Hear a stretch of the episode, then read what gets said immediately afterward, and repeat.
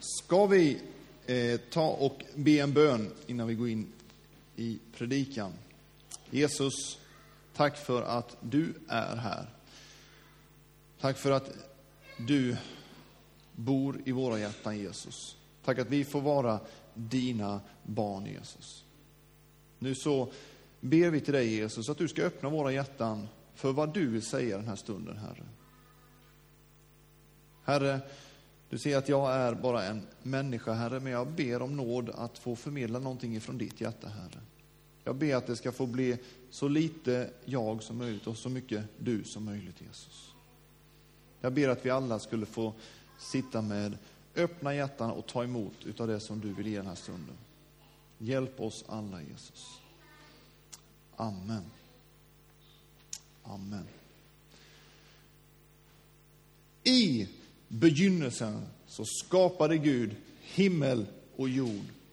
Och jorden var öde och tom.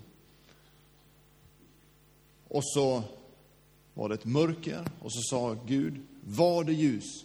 Och det blev ljus. Och så började han skapa vatten och han skapade lite land och han skapade fästen och han skilde vatten från vatten och det liksom, vi hänger inte riktigt med i beskrivningen i första Mosebok där, eller jag vet inte om du gör det, men det finns de som försöker tolka liksom, om det måste betyda så här och ritat upp skisser och grejer, men det är lite kryptiskt är det ändå. Exakt sådär. Men vi förstår att Gud håller på och skapar.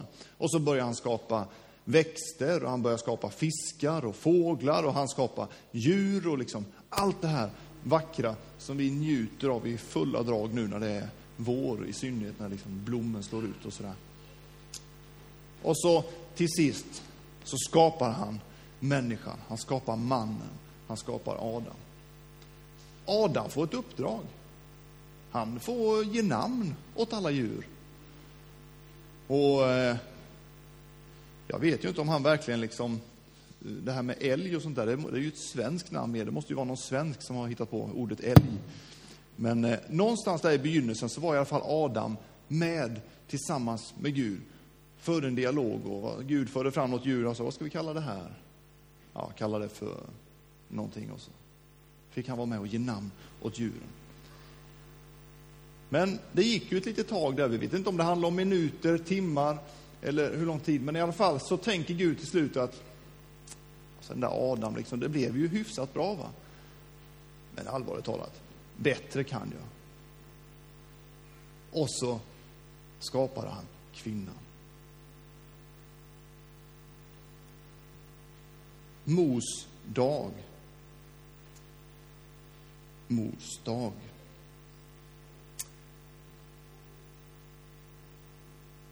Vad vore vi utan våra mödrar? Så tänker ju jag ganska ofta. Tänk vad mycket vi har fått lära oss ifrån mamma. Tänk vad mycket mammor har fått betyda genom historien. Det är ju de som har stått för majoriteten utav fostran, utav slitgörat hemma. Inte bara ska de ta hand om sina barn, utan de ska dessutom ta hand om en man. Som visserligen kan jobba, men det är inte mycket mer än det. Ta hand om sig själv, det kan han inte. Och så har det varit genom historien. Så vad vore historien utan alla dessa mammor? Ja, det var alla för väl att Gud skapade kvinnan också.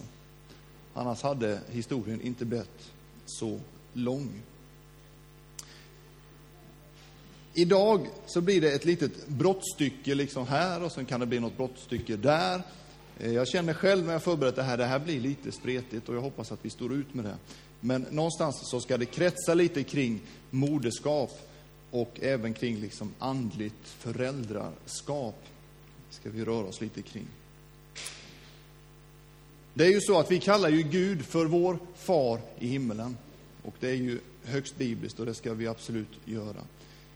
Ehm, alla liksom så här goda manliga egenskaper har ju sitt ursprung ur Gud. Paulus han uttrycker det i Efesierbrevet 3. Därför vill jag falla på knä för Fadern, efter vilken allt vad Fader heter i himmelen och på jorden har sitt namn. Han är liksom ursprunget till allt vad faderskap är. Men det står ju också så här i skapelseberättelsen. Vi ska göra människor som är vår avbild lika oss. De ska härska över havets fiskar, himlens fåglar och boskapen, alla vilda djur, alla kräldjur som finns på jorden. Gud skapade människan till sin avbild. Till Guds avbild skapade han henne. Som man och kvinna skapade han dem. Gud välsignade dem, sade till dem, var fruktsamma och föröka er, uppfyll jorden och lägg den under er. Härska över havets fiskar och himlens fåglar och över alla djur som myllrar på jorden. Vi är skapade till Guds avbild. Som man och kvinna skapade han dem. Ibland riskerar vi, tror jag, att göra Gud lite för macho. Lite för mycket man. Men det är kvinnan och mannen tillsammans som är Guds avbild. Bibeln, får jag bara säga det först, alltså när vi pratar idag om manligt och kvinnligt så kan det ju ibland bli ganska grova generaliseringar. Eh, vårt samhälle idag är ju inte alls så uppdelat som det har varit genom historien med liksom extremt typiska manliga sysslor och extremt typiska kvinnliga sysslor. Eh, det händer till och med ibland att jag ser att en del kvinnor är ute och klipper gräs. Så att vi lever i en annan tid idag. Så att det är ju lite generaliseringar så här, va? Eh, kanske ibland, va? när vi tänker, vad är det som är manligt, liksom, vad är det som är kvinnligt? Men det finns ändå bilder i Bibeln som använder liksom den här historiska kontexten, som ibland kan vara bra att förstå. Bara säga det. Eh, Bibeln är full med referenser till Guds moderskänslor för oss. Det finns en väldigt välkänd psalm som man ofta refererar till, psalm 139, som är fantastisk. Det står att Herre, du ransakar mig och känner mig. Om jag står eller sitter vet du det. Fast du är långt borta vet du vad jag tänker. Om jag går eller ligger ser du det. Du är förtrogen med allt du gör. Innan ordet är på min tunga vet du, Herre, allt jag vill säga. Du omger mig på alla sidor. Jag är helt i din hand. Den kunskapen är för djup för mig. Den övergår mitt förstånd. Jag vet inte hur många som läste Dagen i fredags, men det var en väldigt intressant artikel om Gud eh, och hans eh, modersegenskaper. Så läs gärna den artikeln. Skulle du mot all förmodan inte ha tidningen Dagen så kan du gå in på dagen.se så hittar du den artikeln där också. Väldigt intressant. Eh, lite i predikan idag är hämtat därur också. Eh, men det här, du omger mig på alla sidor, eller som många av oss har i ryggmärgen, du omsluter mig på alla sidor och håller mig i din hand. Den lite äldre översättningen. Eh, de här orden här, jag ska inte gå in på liksom hebreiskan och hela det här, men orden du omsluter, det är liksom en bild och har att göra med hur vi var inneslutna i modersskötet när vi, innan vi var födda. Alltså hur Gud fullständigt omsluter oss. Ni vet, det finns egentligen ingen bättre plats du har varit på än inne i din mammas mage. Där funkade det perfekt. Temperaturen liksom sköter sig själv, näringen liksom bara kommer och man är helt omsluten och det finns inga bekymmer. Och det är en bild på hur Gud omsluter dig. Hur han bär dig. Och så säger David som har skrivit psalmen, den kunskapen den är för djup för mig. Den övergår mitt förstånd.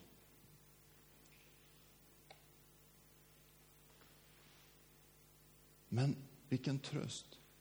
Och jag vill att skicka med dig verkligen att Gud omsluter dig. Han bär dig precis som du en gång låg in i din mammas mage, fullständigt skyddad ifrån allt världens elände. Du vet, det kan se hur kaosigt ut som helst utanför mamman, men bebisen där inne är fullständigt skyddad.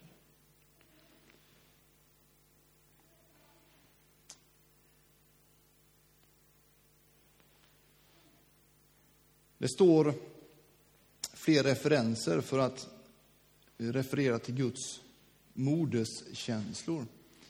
I Jesaja 66 och 13 så står det så här. Som en mor tröstar sitt barn, så skall jag trösta er. I Jerusalem skall ni finna tröst. Som en mor tröstar sitt barn, så skall jag trösta er.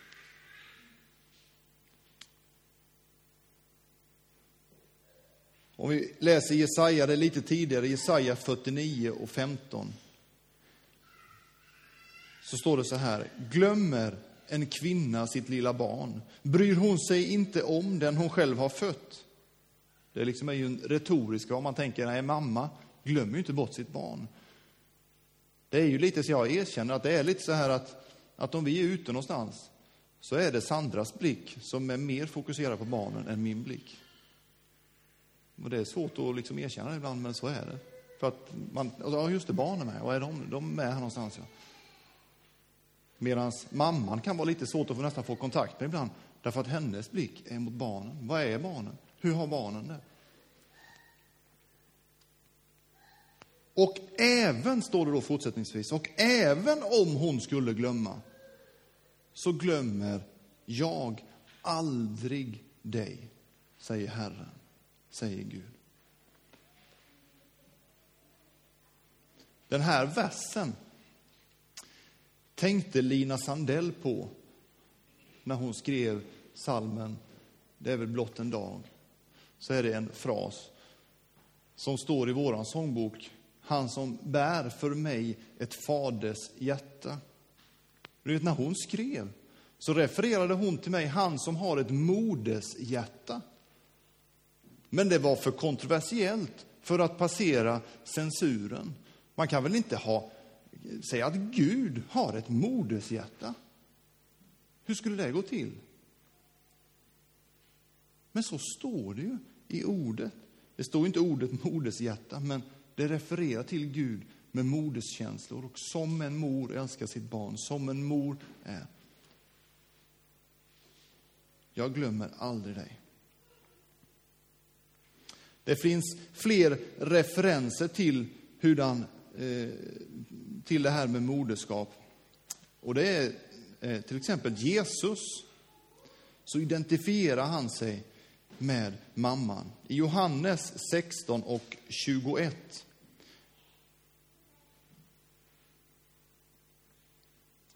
Johannes 16, 21. Det här är ju inför hans korsfästelse. Han säger så här, Jesus, när en kvinna ska föda har hon det svårt, för hennes stund har kommit.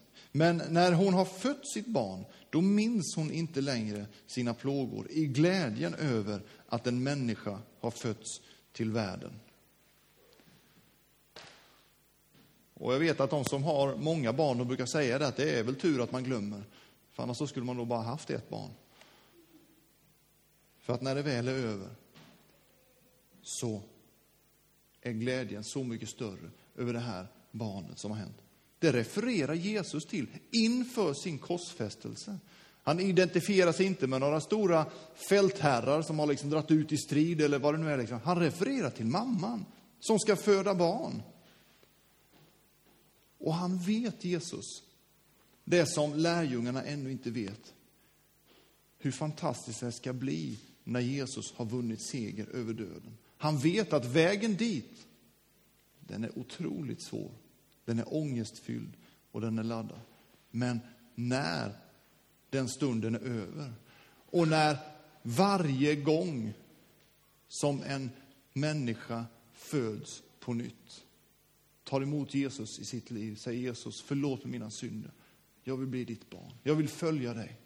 Jag vänder mig till dig.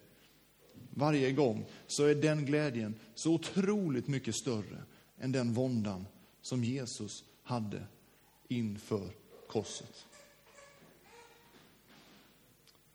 Wow.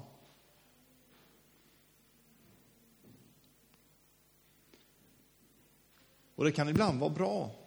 För Gud har så många sidor. Gud är helig. Vi kan inte bete oss hur som helst mot Gud. Men Gud är också moderlig i sitt sätt. Han har en otrolig omsorg om dig. Vi får aldrig glömma det. Vi lever i en tid nu där vi ska prestera. Och det ska dessutom visas för andra hur mycket vi presterar. Det var någon som la ut eh, på Facebook häromdagen, eller vilket det nu var. Det här lägger jag inte ut för att skryta, utan bara för att vi talar om att det är så enkelt. Och så tänker man att det finns, ändå går det inte att komma ifrån, fast du var ändå tvungen att visa att du hade gjort det här nu. Eller, fast det var i sådana här, vilken sida är det? Och det spelar ingen roll om man, vad mitt motiv är, så matas ändå liksom den här prestationsmänniskan i mig att jag har gjort det här. Och folk vet om att jag har gjort det här. Jag är likadan. Så det är, det är ingen som kommer undan för det. För vi vill ha den här bekräftelsen. Men glöm inte att den största och viktigaste bekräftelsen, den får du av Gud. Den behöver du få av Gud. Du behöver söka den största bekräftelsen hos honom. Han som inte överger dig, han som inte glömmer dig, han som omsluter dig på alla sidor, han som bär dig i sin hand.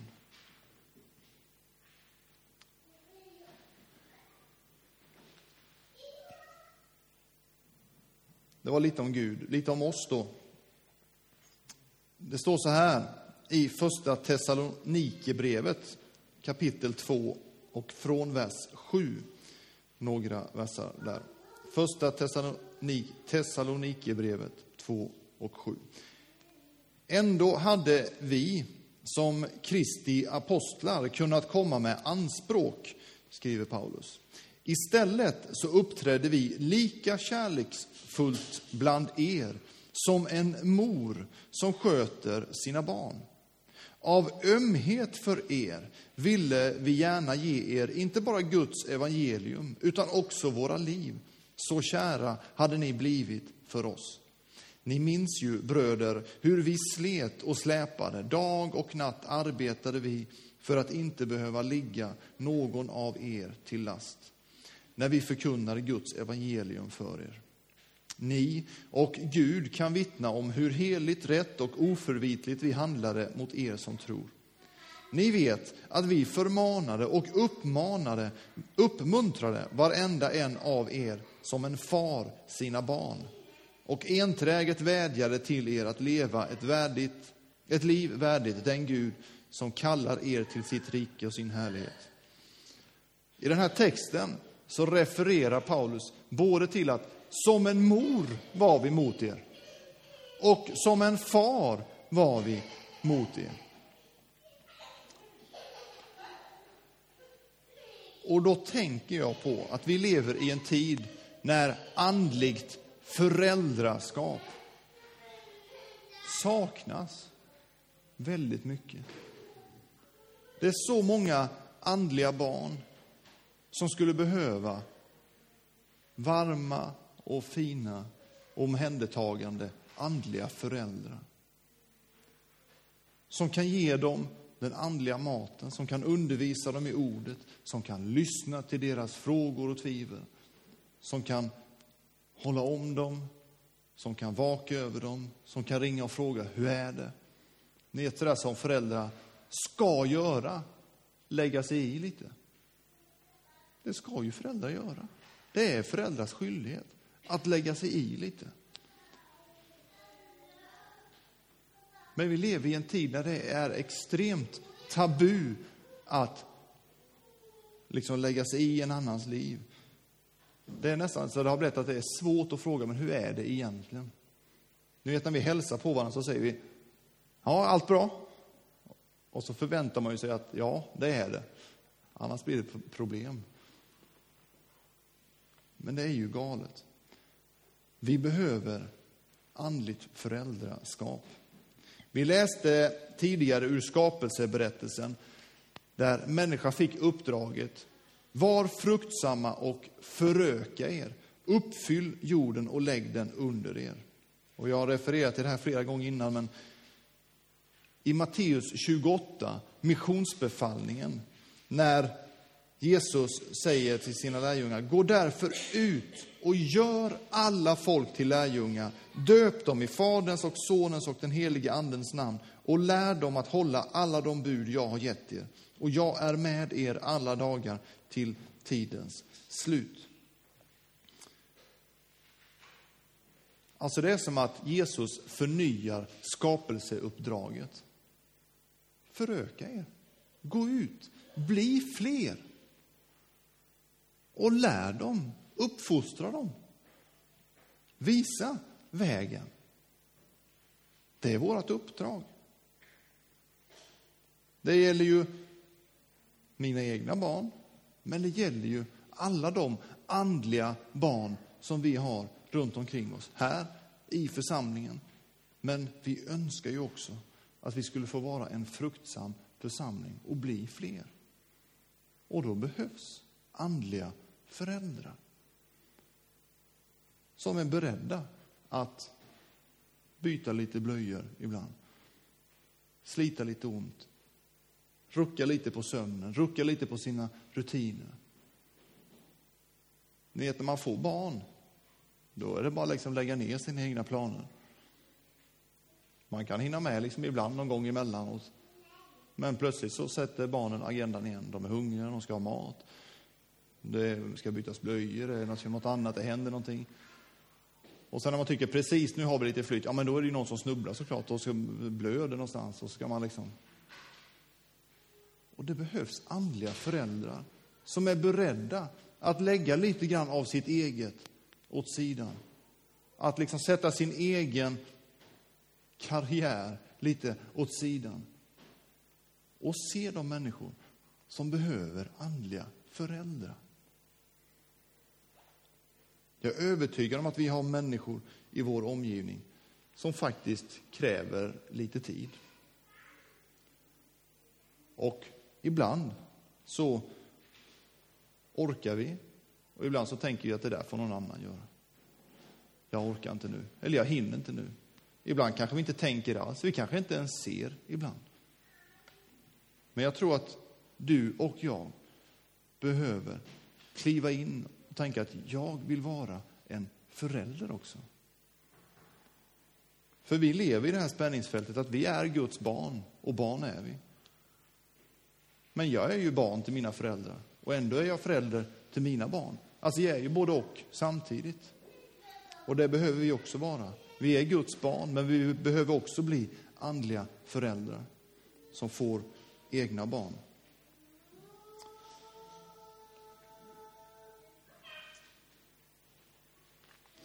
Så här på mors dag.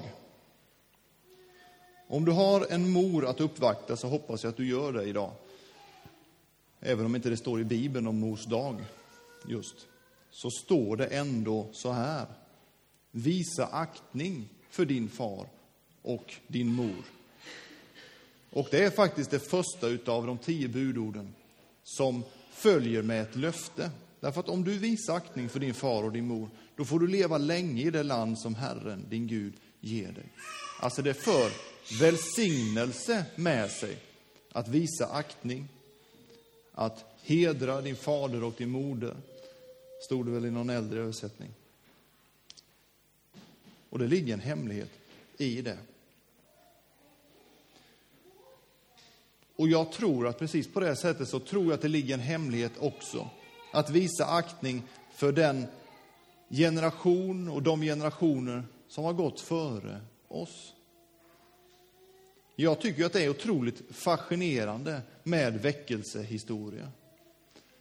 Jag tycker det är fantastiskt fascinerande att läsa vår, liksom det som finns om vår egen historia. Varför finns våran församling? Jo, därför att det var några evangelister i Värnamo som hade blivit drabbade av Guds eld och kände bara vi måste ut någonstans. Och två av dem, kvinnor dessutom, som jag inte kommer ihåg vad de heter, men det kommer du ihåg, Reinhold. De första evangelisterna som kom hit till Marieholm. Kommer du ihåg vad de hette?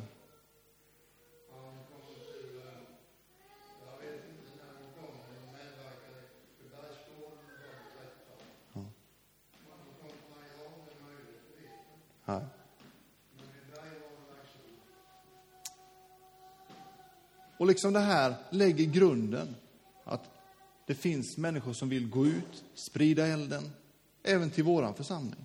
Och till så många församlingar. Och läser du lite väckelsehistoria så ska du också se, bara på tal om kvinnans roll i historien, att det är majoritet kvinnor som inte kan vara tysta, som måste ut och vinna människor.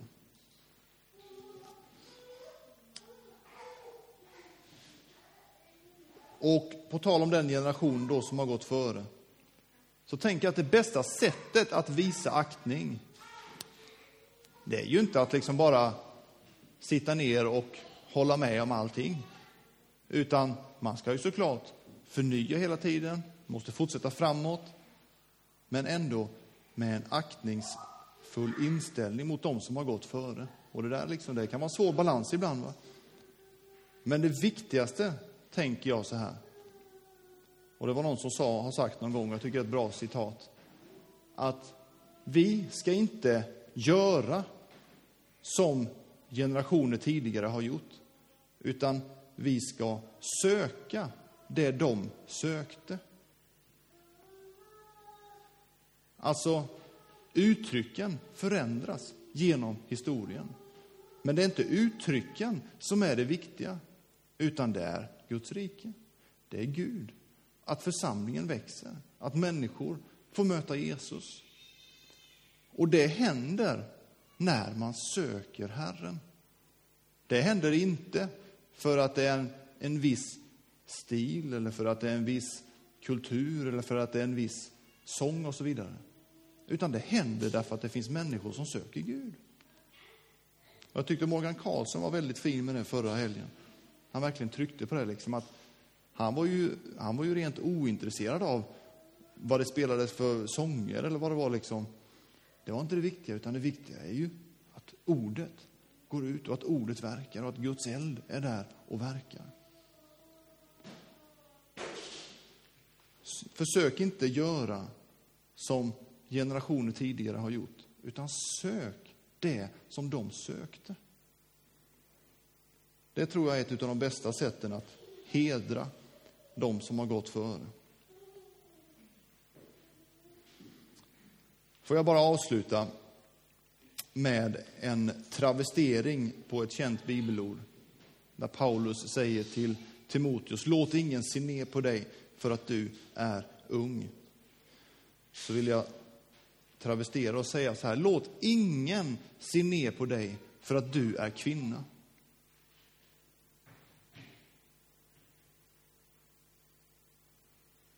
Låt ingen göra det. Därför att i den tid vi lever, i nya förbundets tid, så är det så här att vi är ju män och kvinnor. Absolut. Men det finns inget företräde för det ena eller det andra könet. Utan du som är kvinna, du har samma privilegium som jag som man har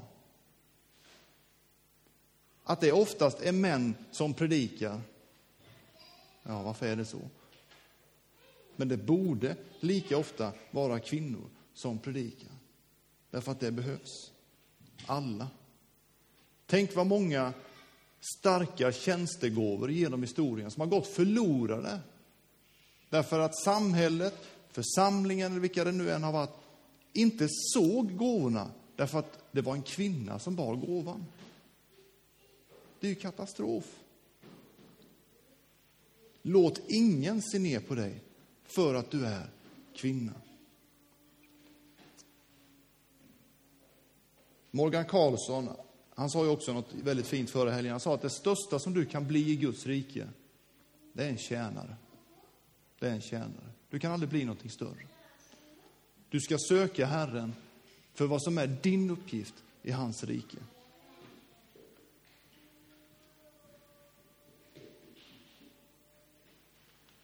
Det Gudsriket som vi lever i, det är jämställt. Blanda inte ihop det bara med att det liksom inte skulle finnas något kön och liksom den här lite röriga samhällsdebatten som vi har ibland. Va? Att det liksom är ett tredje och fjärde kön och liksom massa, alltså det här. Va? Det har inte med det att göra. Jag tror att Gud skapade till man och kvinna. Men vi är jämställda. Vi är jämställda, mannen och kvinnan. Det är ingen som har ett företräde på något sätt. Så låt ingen se ner på dig som du, för att du är kvinna. Och jag är övertygad om att det är mängd kvinnor i vår tid som vi behöver, att de träder fram och att de får göra det. Och att det inte är, ursäkta uttrycket, några eländiga gubbar som inte klarar av det. Utan nu lever vi i en tid där vi behöver varandra mer än någonsin. Ska vi be tillsammans? Jesus, tack för att du som är skapare av allt. Tack för att du bär oss i din famn.